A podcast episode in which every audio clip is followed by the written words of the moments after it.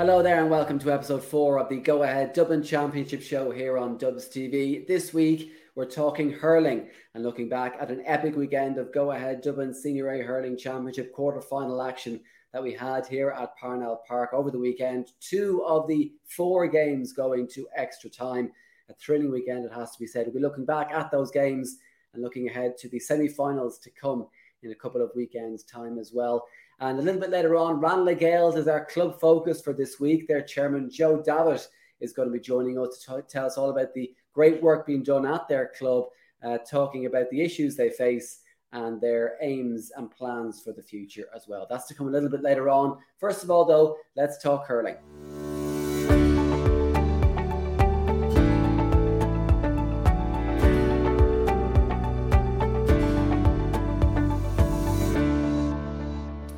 Okay, joining us this week to take a look back at what was a brilliant weekend of go ahead Dublin Senior A hurling quarter final action and look ahead to the semi finals as well. What's to come is former Dublin under 20 hurling manager Paul O'Brien. Paul, thanks a million for joining us.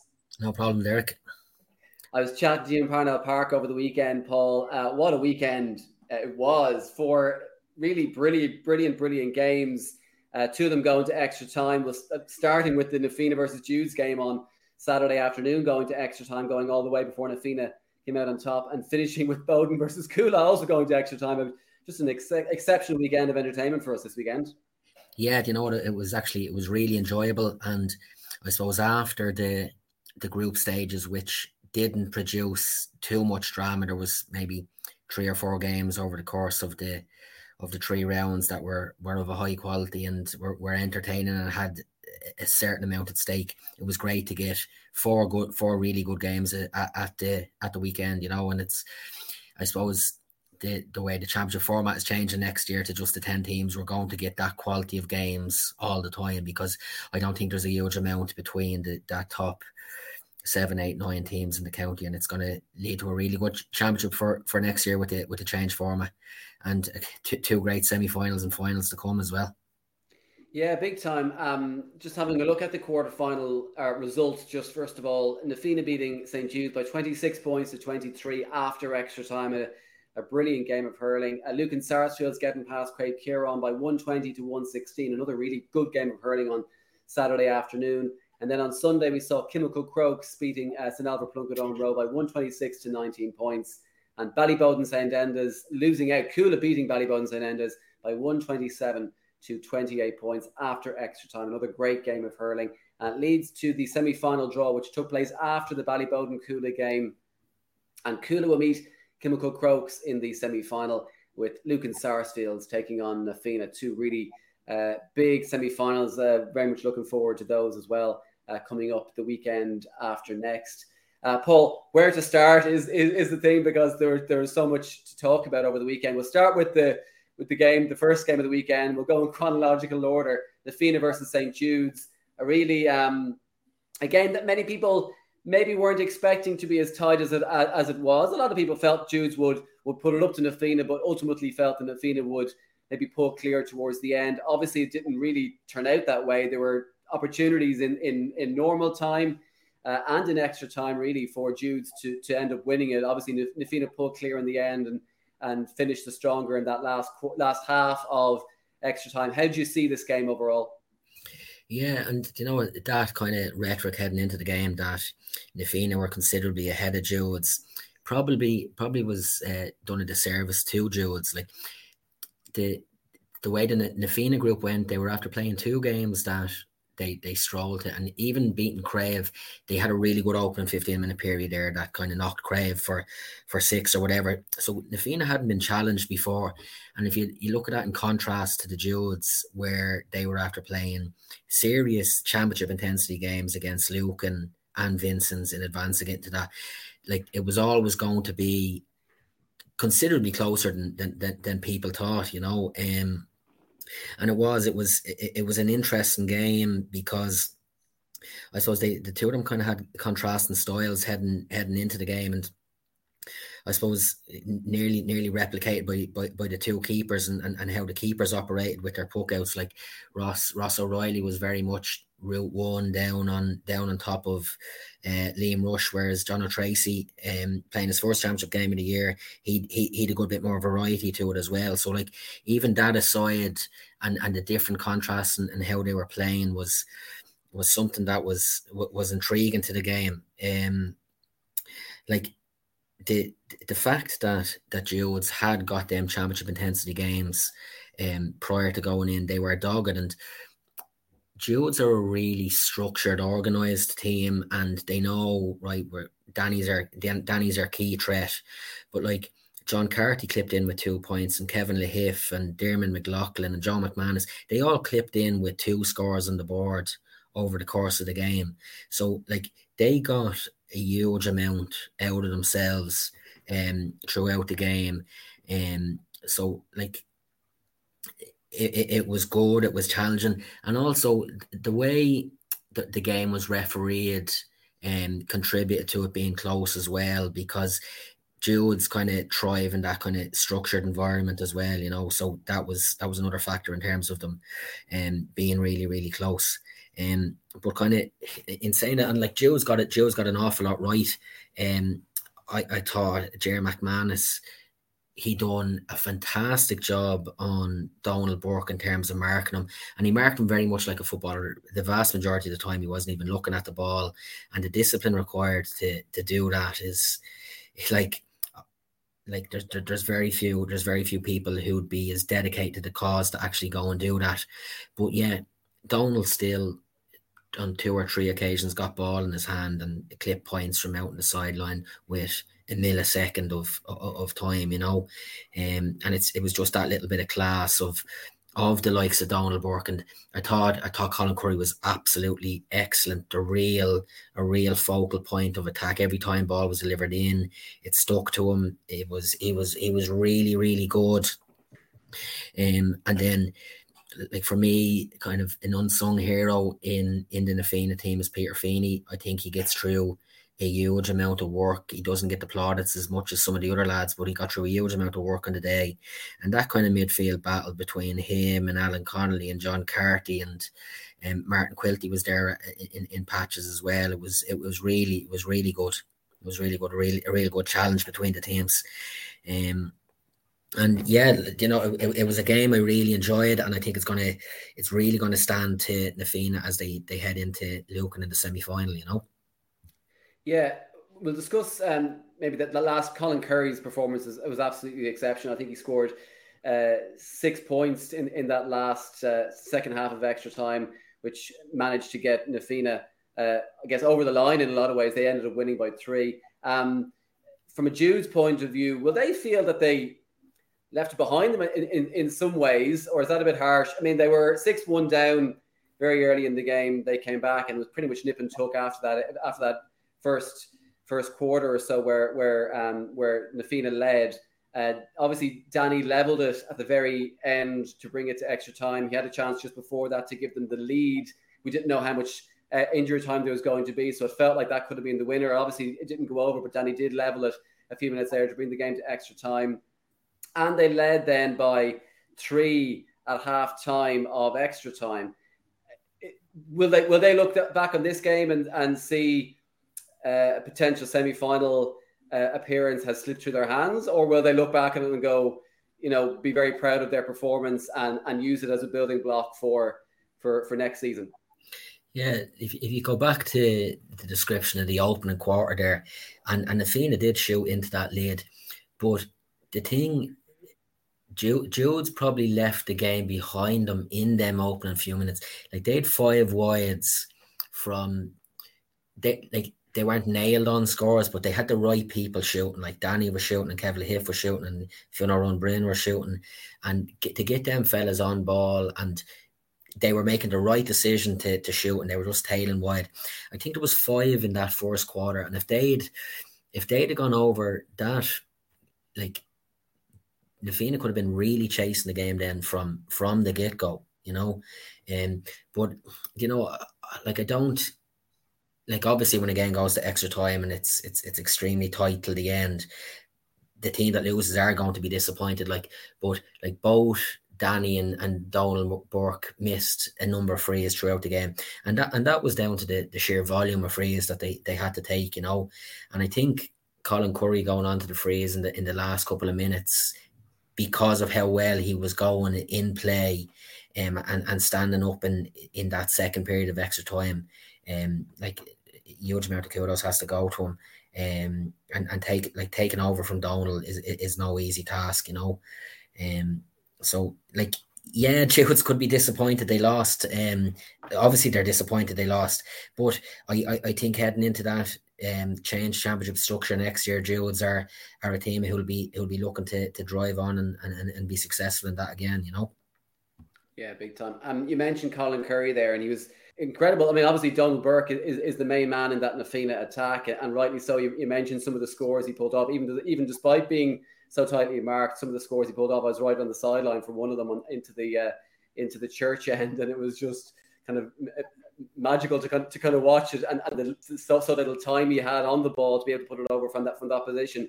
But Colin Curry stepping up then, I mean, it shows the strength and depth that they have, which you probably need to have uh, if you're going to win this championship.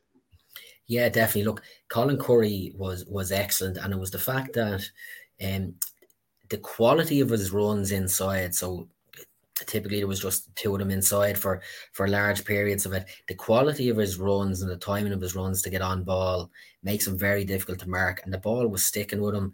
Um, and invariably he made the right decision either to shoot or to take a man on. Like he won a number of frees as well. He he he really was excellent, and it was good to it was good to see his brother playing it, playing his first bit of hurdling of the the championship as well.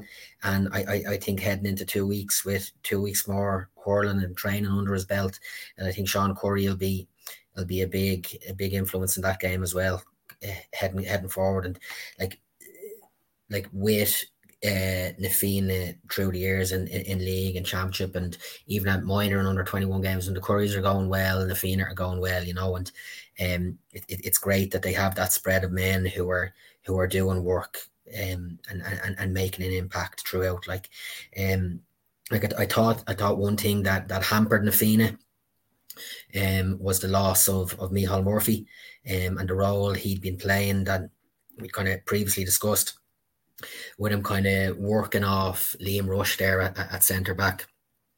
I think losing him was um was was was a real had a real impact, neg- negative impact on, on, on how they play the game. And it'll be just interesting to see if if, if Micheál's back the next day because I, I, think he adds a huge amount of impetus to them going going forward from that area of the pitch, you know. Um, as a manager yourself, is it nearly the perfect game for Neil O'Callaghan? Because there has been a lot of talk about Na Fianna over the past few weeks, and they've obviously done very well in the group stages. And many people tipped them to beat Jude's somewhat comfortably.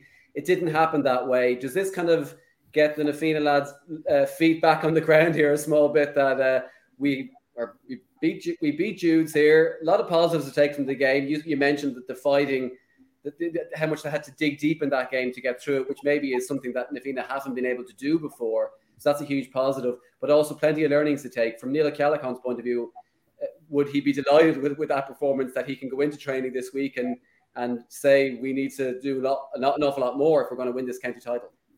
Yeah, look, uh, no, and no Neil O'Callaghan, I don't think he'd be too bothered about what other people are saying about Na Fianna or people hyping up Na Fianna.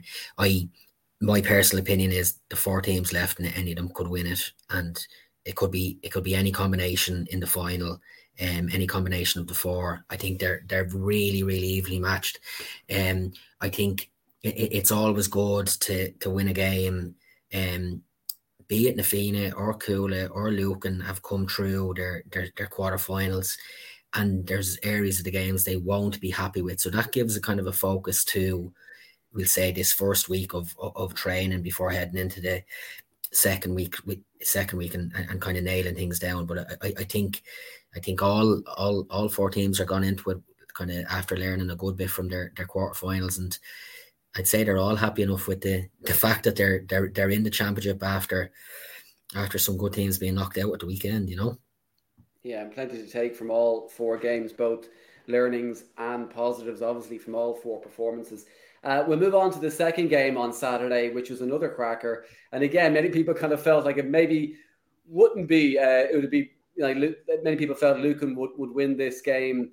Again, not comfortably, but would, would end up winning it by a decent enough margin. It wasn't really uh, the case in that regard. Um, Lucan winning out by 120 to 116. Craobh getting this, uh, the early goal right in the first few minutes of the game to, to set the tone, first few seconds of the game to set the tone and pretty much nip and tuck all the way to the very end. Lucan ending up pulling clear in the last few minutes to to win it, but uh, up until that stage, it was one of those games which really could have gone either way. Yeah, do you know what it it was?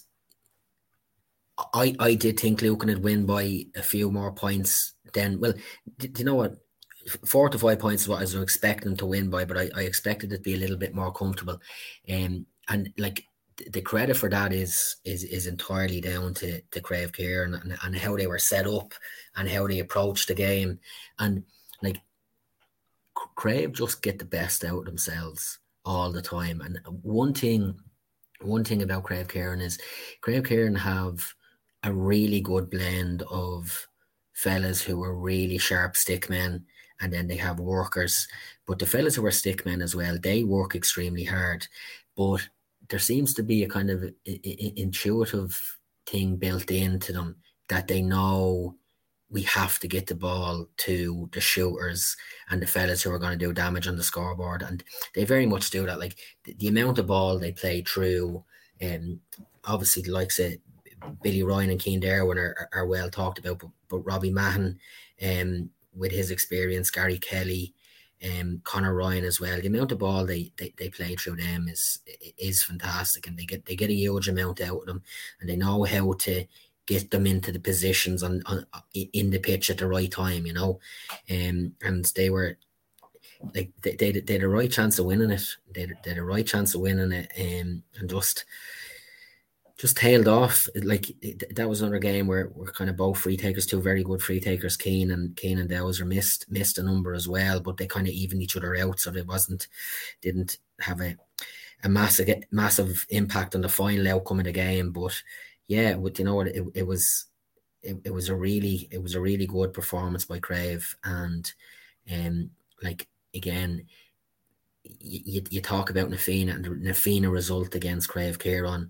I don't think that that was it was a result that done either team justice, and it was a little bit it it, it was skewed, um, and like Craobh Craobh are never going to lie down and and and and accept a beating at any stage, and that'll that'll always be the case. I think um, from what I can gather, Lucan didn't move ahead to, uh, for the first time until around the 50th minute is when they finally move ahead. So it wasn't one of these games where Craobh had this fantastic start and then tailed off or were clinging on for large parts of the game. They led by two, three points at different times in the game, which shows uh, that they were right in this game right until the very end. What was the difference in that last few minutes? Was it the panel? Was it the fact that they Lucan were able to bring a few different lads off the bench?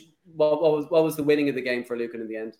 Yeah, well, obviously obviously Craobh were were, were ahead at half time and um, like and, and and I'd be I'd be I'd be a big fan of of, of Chris in the half back line. Like he was moved up to centre forward and he scored four points in the second half and it very much became the two Crummeys were were the focal point for for Lucan throughout the game, you know, and like it, it, it's disappointing in one way that, that that Chris had to go up there and be that person who who drove them on in the forwards. But like he he he was excellent, just winning ball and kind of stepping back over the shoulder, like trademark trademark Chris Crummey scores. And yeah, he he he he, he was excellent. But but also to add in, Cian McHugh came on and he got on an amount of ball and he got two scores. And I think his impact as well um, made made a difference. Um, Donald Flannery got a score as well. Um, when he came on after, you know, Charlie Kerr, young Charlie Kerr was really, really good in the in the first quarter of the game, and was one of the few Lucan fellas who really stepped up when they were really up against it in that in, in that period. Um, and like you, you talk about a difference, like there wasn't many goals over the weekend. There was only there was there was four the team scored one goal. Like when when the chance arose, like Paul Crummey finished it well, you know, and it when, when them when them chances come, you you need to have your your, your good men on the ball, and that's with with a lot of the teams, it was it was the key men who, who, who got them goals in the game, you know. So again, that's something that's something that's really important. Like, yeah, big time. You mentioned obviously the goal. I mean, uh, Lucan won in the end by 120 by four points, 120 to 116. It did feel when the goal was coming that they were kind of small but pulling clear, but it was still only I think a couple of points in it when when the goal went in. So the goal was obviously crucial in the end to to to maybe uh, finishing the game off from a, from a Lucan point of view. Uh, we've spoken about the quality that Na have in attack, uh, and the same for Lucan. We've seen Dowser, Kieran Dowling do very well this year, a, a major uh, major part of the uh, Lucan attack, obviously. Paul Crummey uh, and obviously Chris Crummey scoring, having a brilliant performance in that in that third quarter in particular in the game. But Paul Crummey's goal and Paul Crummey's performance overall, he was the go-ahead man of the match in that game. Again, they have plenty of talent in that attack, which again they will need to have uh, if they're going to go all the way in this championship.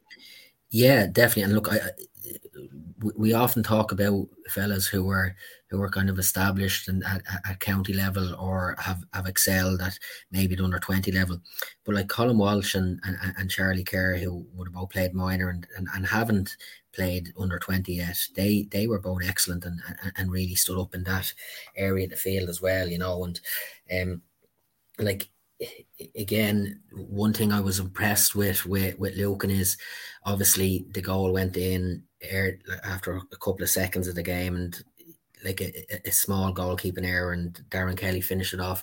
But Sean McClellan's um, sticking to his laser puck outs to to his backs after that. And like I, I thought it was a real show of strength um, from him in terms of dictating the game, you know. And I th- thought they used um they, use it really well in terms of Alan Murphy coming out of out of defence, carrying ball and and kind of a football like for, for, for want of a, a better description of, of giving it and going again, having uh, one two coming out out defence before delivering it into the into the forward. So yeah, there, there, there was plenty there that that that was good from from Lucan as well, you know, and they'll be they'll be looking to the, both themselves and Na Fianna it'll be it'll, it'll be happy enough that they're playing each other and, and kind of look to to push into that game in, in, in two weeks' time. Like, yeah, and a, a pretty positive year as well for Craobh Chiaráin overall. Obviously, getting out of the group and you know really really giving it a go in the, in this uh, in this quarter final, which is maybe a little bit disrespectful of them,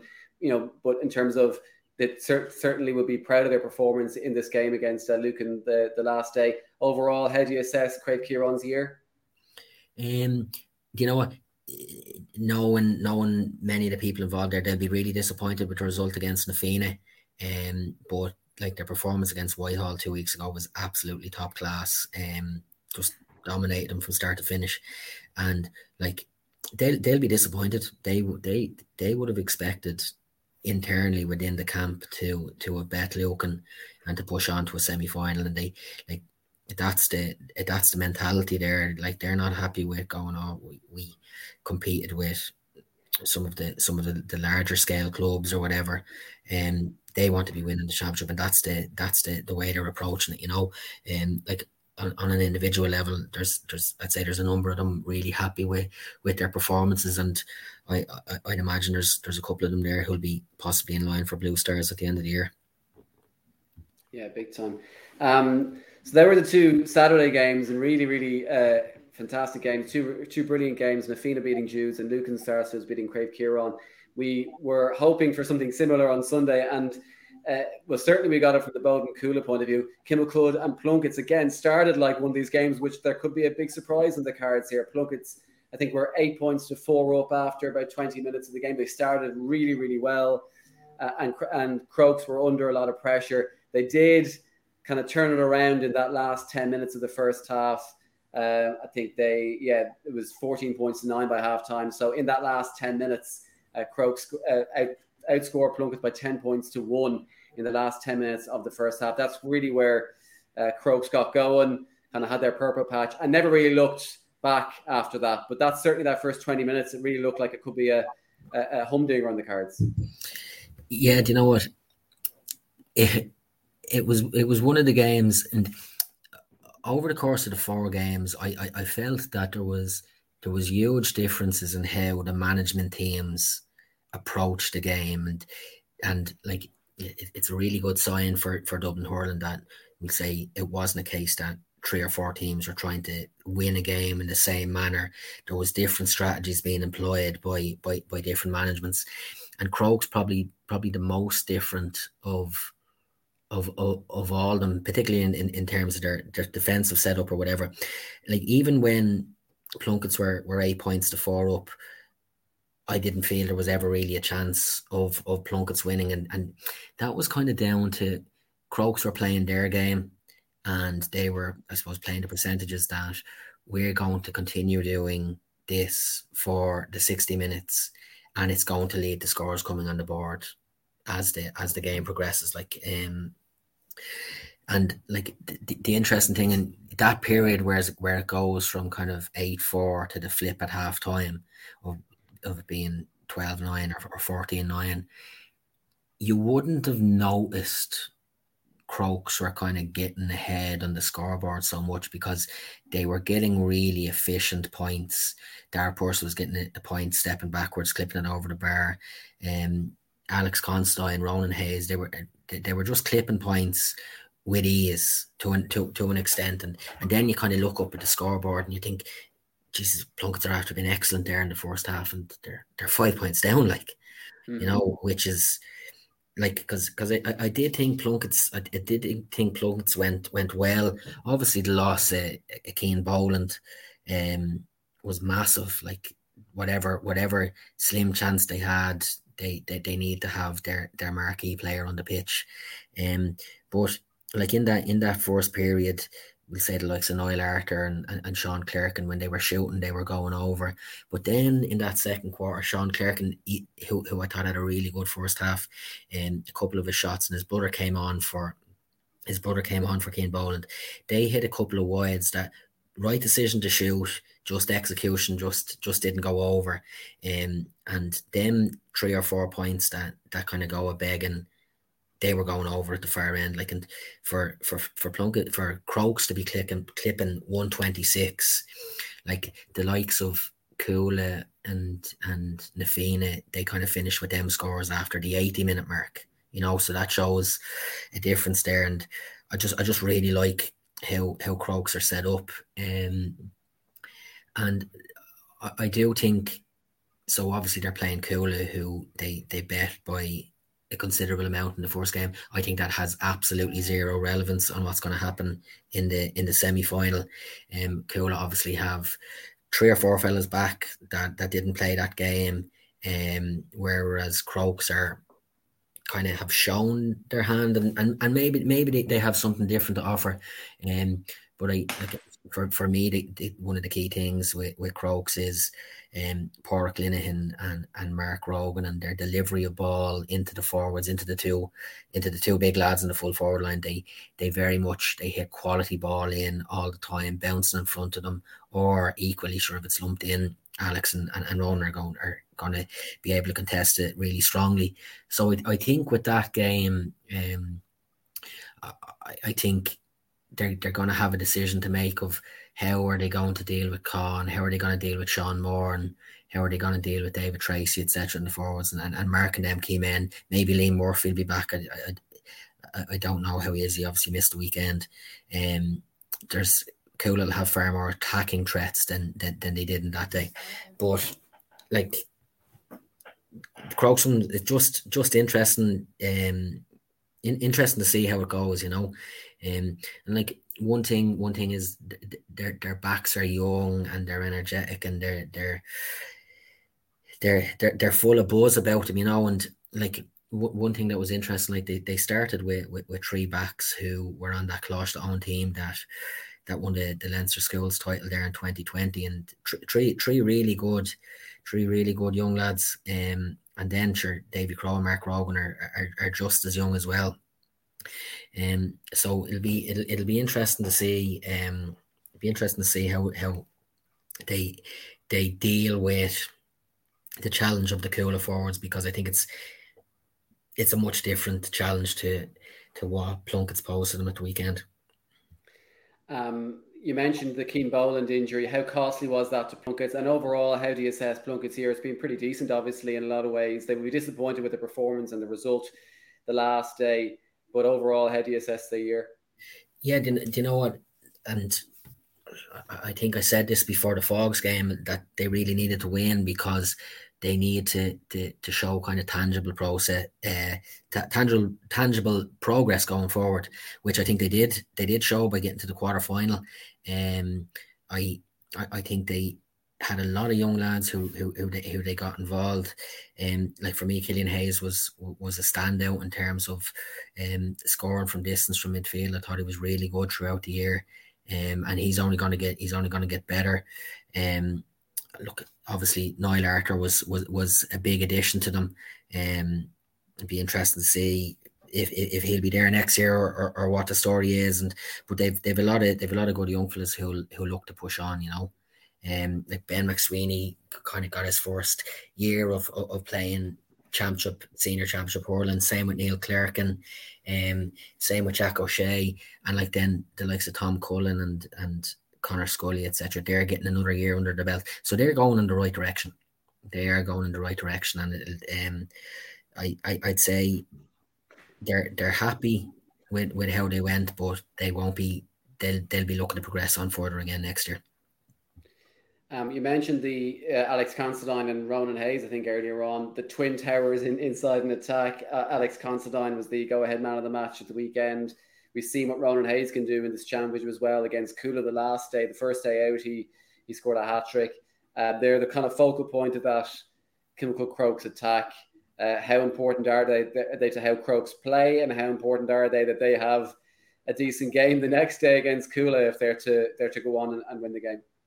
Yeah, look, I, I, I think they've been excellent. I like Crokes, as I said, are giving good quality ball in from the likes of Mark Rogan and, and, and Pádraig Linehan or whatever. Um, but it's the fact that even if quality ball doesn't go in, they're still in with a really strong chance of of, of winning it.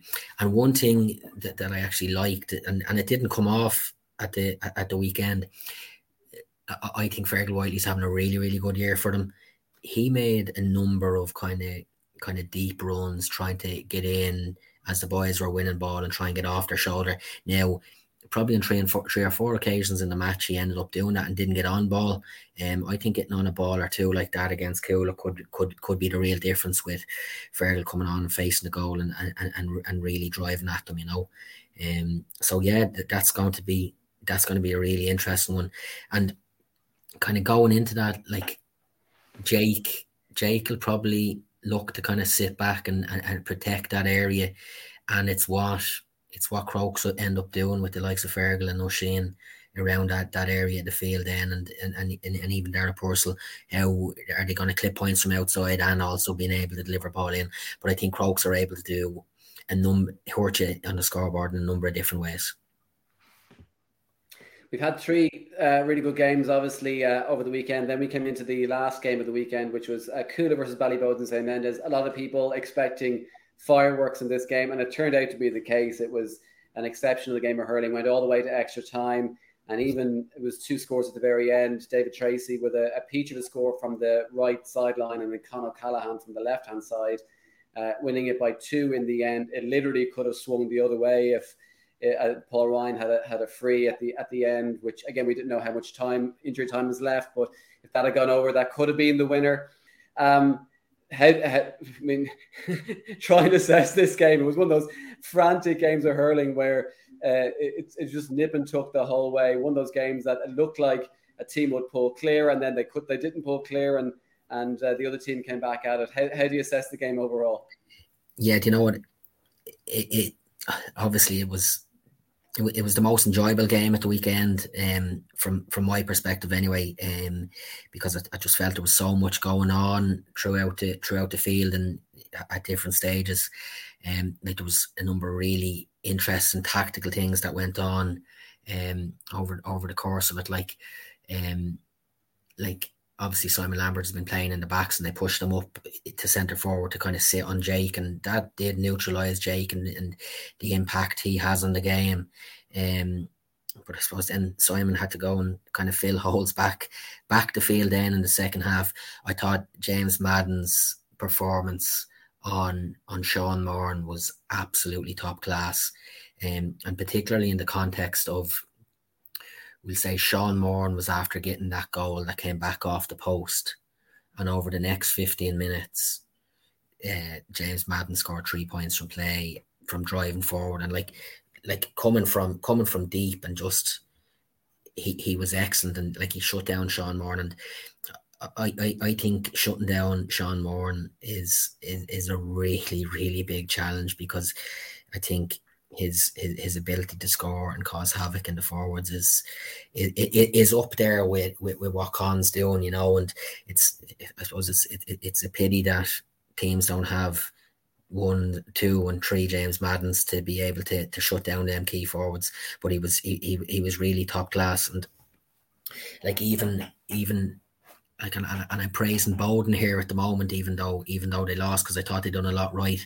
Like there were stages when Finn McGarry was out in front of his his full back line, kind of marking off space um, to try and stop Sean Brennan from delivering ball and stop Sean Brennan from delivering ball into into Con and in, into the inside, you know. And I thought that was it was really really brave by um really brave by by Boden to be to be trying that, you know, and yeah, it was good. And like even like geez, I thought Niall McMorrow gave an exhibition at, at, at full forward in terms of his movement, winning ball out in front, and and like he took he took some amount of punishment as well from from Cian O'Callaghan, and he kept he, he, kept going. Um, but in saying that, like like Cuala Cuala just kind of endure as well, and I, I really like the fact that we'll say in that kind of clutch period of added time of extra time that they ended up getting. Like it was David Treacy who shot, and it was Con O'Callaghan who shot, and they're kind of similar ish to to Crokes that sorry to, to Craobh that they get their real key men on the ball in shooting positions, and it's it's a sign of a really good team when they have shooters and they can get them on the ball to do the damage on the scoreboard. But like even even added to that, um, like John Sheehan Sheenan gave an exhibition as well of, of, of, driving forward with ball and like Dermot O'Flynn got a great score as well in, in, in the second half. He, he he kind of stood his man up and, and kind of went at him on the on the sideline and just there was just there was so much going on and um like I, th- I thought Michael Conroy was really good in the full back line um which is which is great to see um yeah so like there was just there was an awful lot there there was an awful lot happened um and like if the match went on for another 20 minutes, sure, Boden could have won or like there was never it was never going to get to a stage where one team won by five or six points. They're just too evenly matched. Like it was fantastic. Yeah, um, and again, you have to praise you know Boden in, in a lot of different ways. Um, in terms of, I think Cuala moved four points clear at one point in the second half, and Boden came back to level it again. That goal in the first half. I, I, I think a bar until the end of normal time. I don't think Boden led uh, after that goal. I think the goal went in after about 10 minutes. And from then on, Cuala never trailed in the game until I think until extra time. Boden went a point ahead at one point. But that goal obviously proved crucial in the end because they were always just slightly outside of the reach for Boden to, to, to go ahead. Obviously, they were level at, at different times, several different times during the game. But that goal kind of really meant that Cuala were always had always slightly had that upper hand.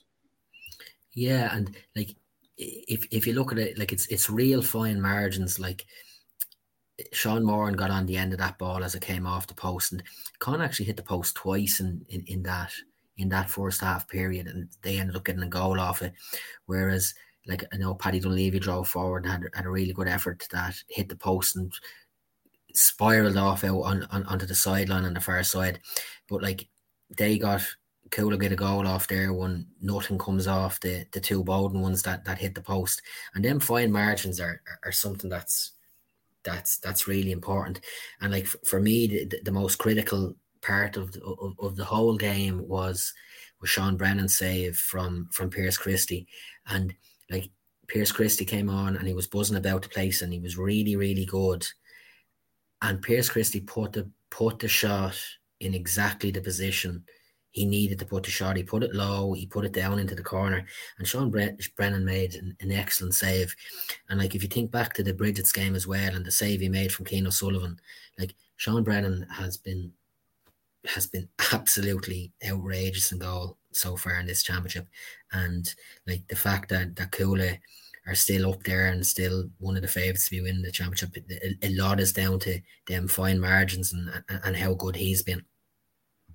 Yeah, the fine, fine margin certainly with the case here because it was a two point win. And like I say, right into that David Treacy score, which was probably about two minutes into injury time at the end of extra time when he won it. Paul Ryan had literally hit the post seconds before, and if that had gone over, that could have been the winning point. So literally, it was down to down to the the the, the inches in the end. Um, I spoke we spoke earlier about Neil Ceallachain and, and how maybe he'll look at that game and and be delighted with the fact that you know it might might bring some of the guys and the talk might might calm down the talk of Na Fianna.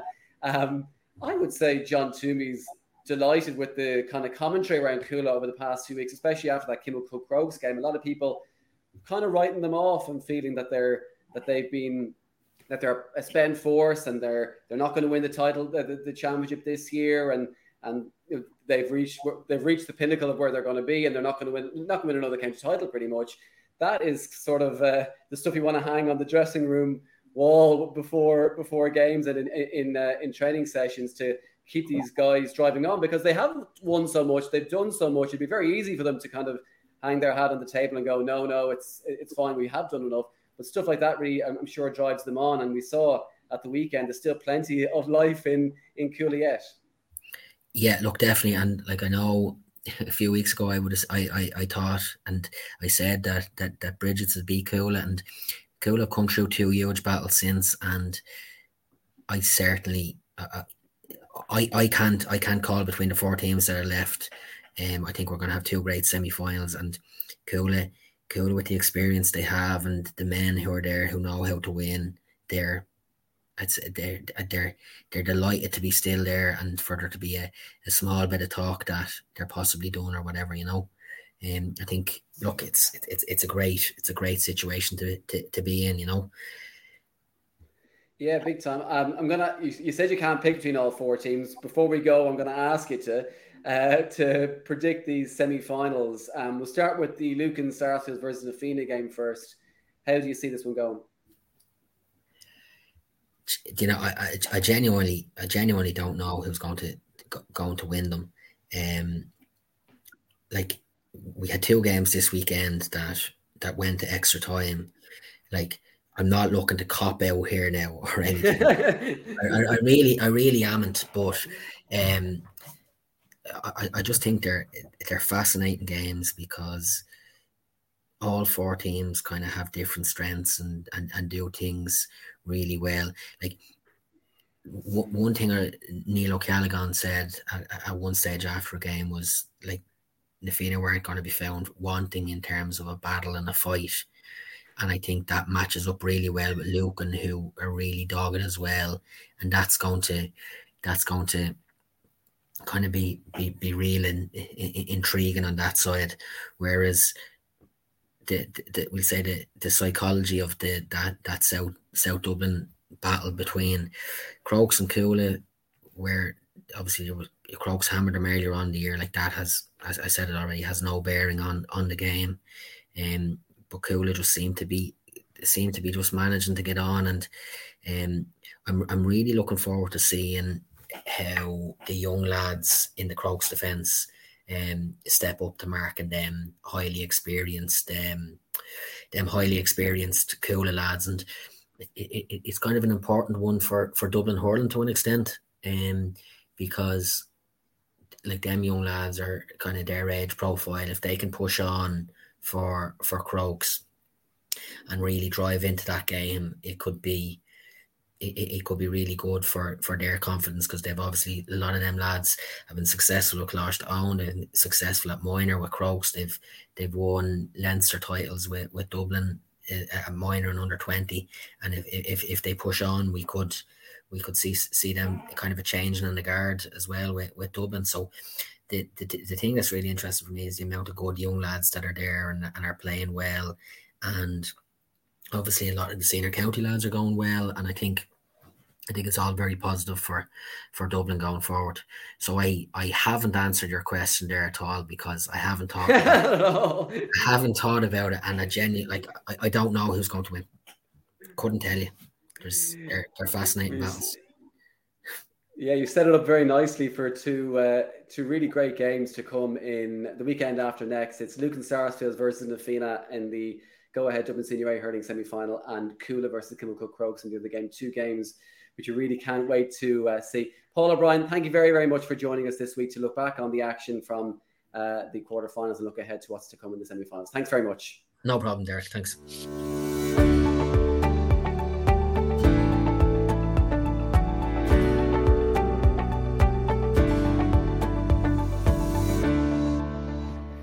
Okay, welcome back. Now it's time for our club focus slot, and I'm delighted to be joined by the Ranelagh Gaels chairman, Joe Davitt, this week. Joe, thanks a million for joining us. Hey, Derek, how are you? Thanks for having me. Not at all, Joe. Uh, we spoke to Kevin O'Shaughnessy from Castleknock last week on last week's show, uh, Joe, and we heard that the club Castleknock was formed back in 1998, a pretty young club from uh, a Dublin GA point of view, but Ranelagh is even younger. Tell us a bit about Ranelagh Gaels, where you're based, obviously in the Ranelagh area, and when you were formed. Yeah, um, I suppose the, the club was formed in 2003 um, by uh, Liam O'Hagan and a few other people like Dick Morrissey in a pub, actually, in uh, in in Smith's pub, I think it was. And um, from there, they, they started an adult team, um, which started, I think, in the lower divisions and got up to Division 8. And um, they added a, a women's team to that.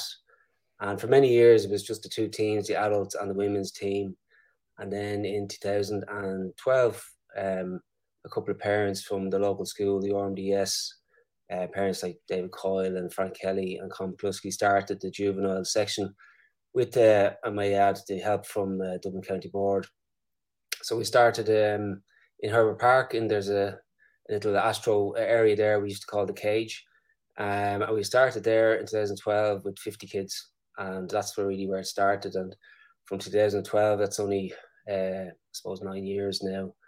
Club has gone from 50 kids to over a thousand kids. That's a mental turnaround in a, quite a short space of time. I guess the obvious question, and it shows by the fact that how much you've grown over the last number of years. Why was the club started back in 2003? There was a feeling of uh, there being no GA representation, obviously, in the area when when the club was formed back in 2003, and obviously that's shown by how much you've grown over the last was it now uh, 18 years. Yeah i think the initial driving force was from from liam o'hagan and liam would have been involved with Synge Street until they amalgamated with Templeogue in 99 and i think he wanted to do his own thing in the area.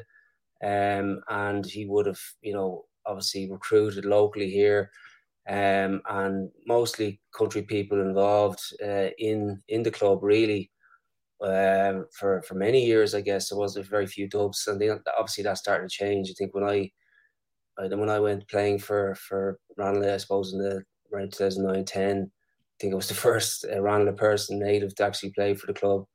Um, so you know it, it has taken a while for it's taken a while for the club to kind of um, have its own kind of uh, local people from Dublin six and four uh, playing for it. But um, yeah, I guess bringing Gaelic games, Dublin six and Dublin four, you know, Clanna Gael are down the other end near Ringsend, but in this area, um, you know, that's really what what the focus is, and it's kind of mushroomed into a, you know, from having just kids playing in, in Herbert into so many other facets. You mentioned there you have a thousand uh, kids now uh, at, I'm, I'm sure, at, at, the weekend. Saturday is a busy time for yourselves, like every every other club around the county and around the country. Um, that's a huge number of uh, of kids to be dealing with. Tell us about the work you're doing at juvenile level to, I guess, grow the grow the club even more in the area because it's such a big area as well that you that you have covered. A huge potential for yourselves to grow as a club going forward. Tell us about what you're doing at juvenile level um, every week and I guess the work you, you have Simon Lambert in there, former Dublin uh, player as well. Uh, uh he's he's the GPO um, for for Ranelagh Gaels as well. So tell us about the work that he does as well. Well, I suppose you know when we started in 2012 to 13 in, in Herbert, we we there was maybe four or five year olds, six year olds there.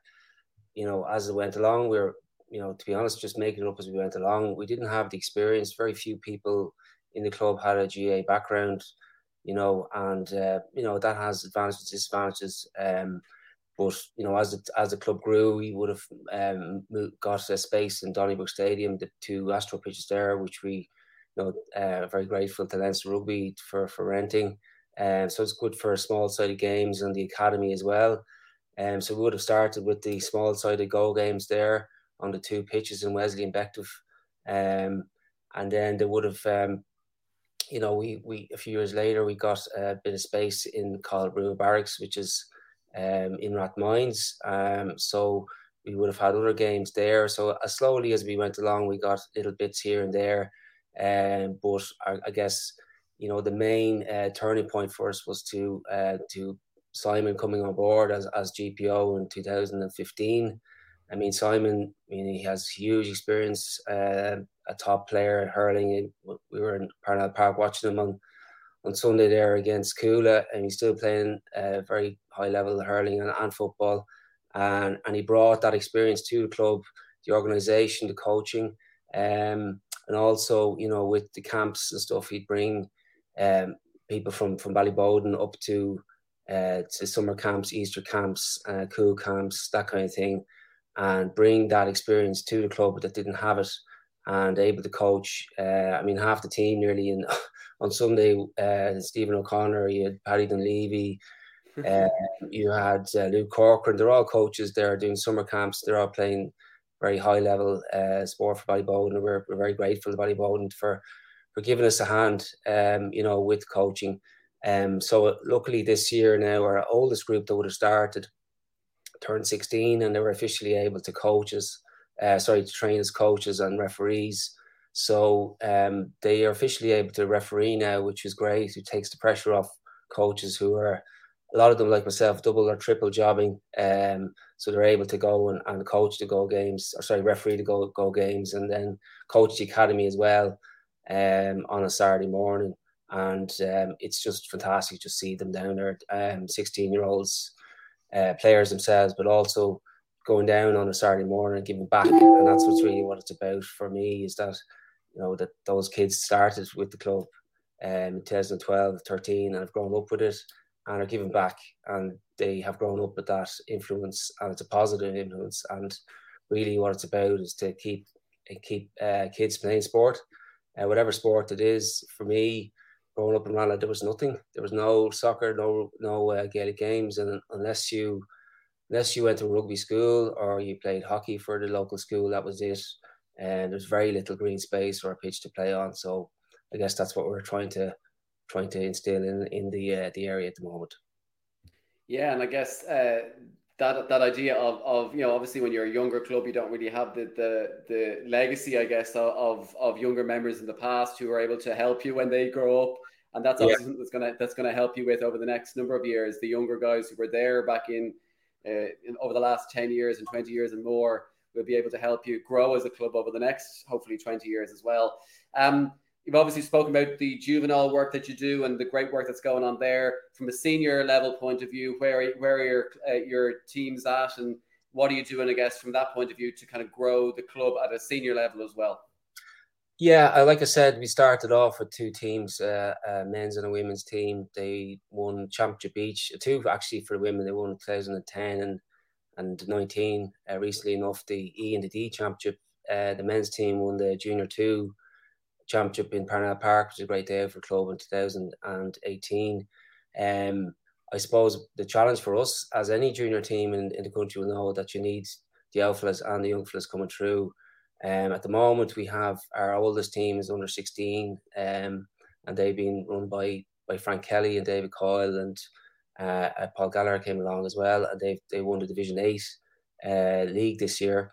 Um, again, they the, a lot of lads who are actually playing rugby as well in schools like Gonzaga and St Mary's, and they loved I love the guy. They love playing football, and um, you know they probably will probably play minor next year, and maybe um, they might go up then into the into the adult team. And And until I think until the the um, the younger blood comes through into the adult teams, um, you know, we might stagnate. We might be we might be stuck a little bit. You know, uh, with with the women's team this year, we had two or three of our under sixteen girls. Uh, were playing played a match or two with with the the women's team. Great to see it again playing the bridging the gap between the juvenile and the adult, which is what which is what it's about. You need the the younger players to you know to drag them along and get them get them higher up. But the participation is just to see that to come to fruition was was great. was was a real milestone for us. We saw during COVID, uh, Joe, um, clubs around the county and around the country helping their local communities uh, a huge amount, and how they the clubs and sporting clubs in general, GA clubs and other sporting clubs in general around the country were helping their local communities during the the, the height of COVID, I guess, and the lockdowns. How has Ranelagh done? I'm sure Ranelagh did the exact same back in back you know a year and a half ago when, when COVID struck. Uh, how has Ranelagh become, I guess, part of Ranelagh Gaels become part of the wider Ranelagh community as opposed to just being a GAA club in one maybe one corner of the community? It's I'm sure grown now to become a big part of the community as well. Well, I think I think the main thing was the you know first of all like when Simon came on as GPO that he focused on the local schools here, uh, the two Gael schools, School Sculbhreathe and Oak, RMDS, um, but he's also kind of gone into other places like St. Louis here in Rathmines. Um, you've got KPS in Rathmines. You've got also a big success story would be uh, St. Mary's in Donnybrook. Um, so he, you know, Ranelagh would be brought to those um, uh, those kids, and they'd see they'd be visible, and Simon would be visible there, teaching them, uh, you know, basics of Gaelic games and stuff. So we'd, we'd have a visible presence in that regard. Uh, as a, as a, a, in relation to COVID, it was very difficult. Obviously, being in lockdown again, Simon was was helping us out doing videos and stuff, getting people, you know, to exercise on a Saturday with Zoom and stuff, um, or Teams, and um, what we did was we we uh, we did a few fundraisers. We we um, raised a few quid for the Ranelagh Community Response and for CMRF um, Crumlin. Uh, a few few charity drives. Another one we did. We we kind of uh, did a um, a kind of a run, swim or cycle or walk around Ireland. We think we went around Ireland twice.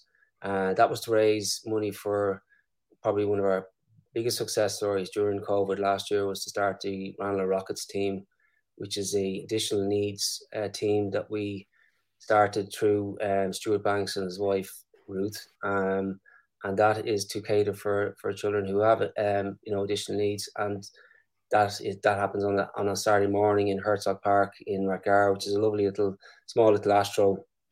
But it's a little bit, it's enclosed and, and it's not, uh, the noise levels will be down a bit. And that has really been a, a big success for us and uh, continues to grow as we as we go. But we obviously, you know, the popularity is is huge, and uh, there's a bit of a waiting list going. So again, you know, the growth of the club has problems in terms of you've got you know trying to bring uh, coaches on board, you know, get them trained up. With COVID, that was difficult because of the the uh, you know the level ones or the foundation courses. A lot of them weren't done uh, because of COVID. But hopefully that'll all kick in back into gear and we get people trained up and after safeguarding. Um, you mentioned there, um, you mentioned earlier on about the, the issues with regards to trying to find a place. You've got so many kind of places around Ranelagh and, and, and the area that you're kind of uh, working out of.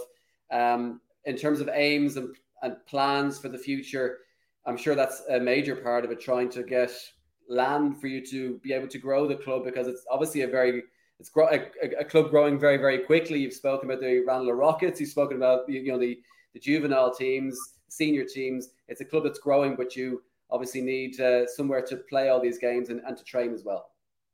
Yeah, I mean it's a balance for me. You know, uh, for me the main thing is, is facilities. You know, we we we can't have all all these numbers of having a pitch, and right now we we very limited access, let's say, to pitches. You know, full size pitch is what we need.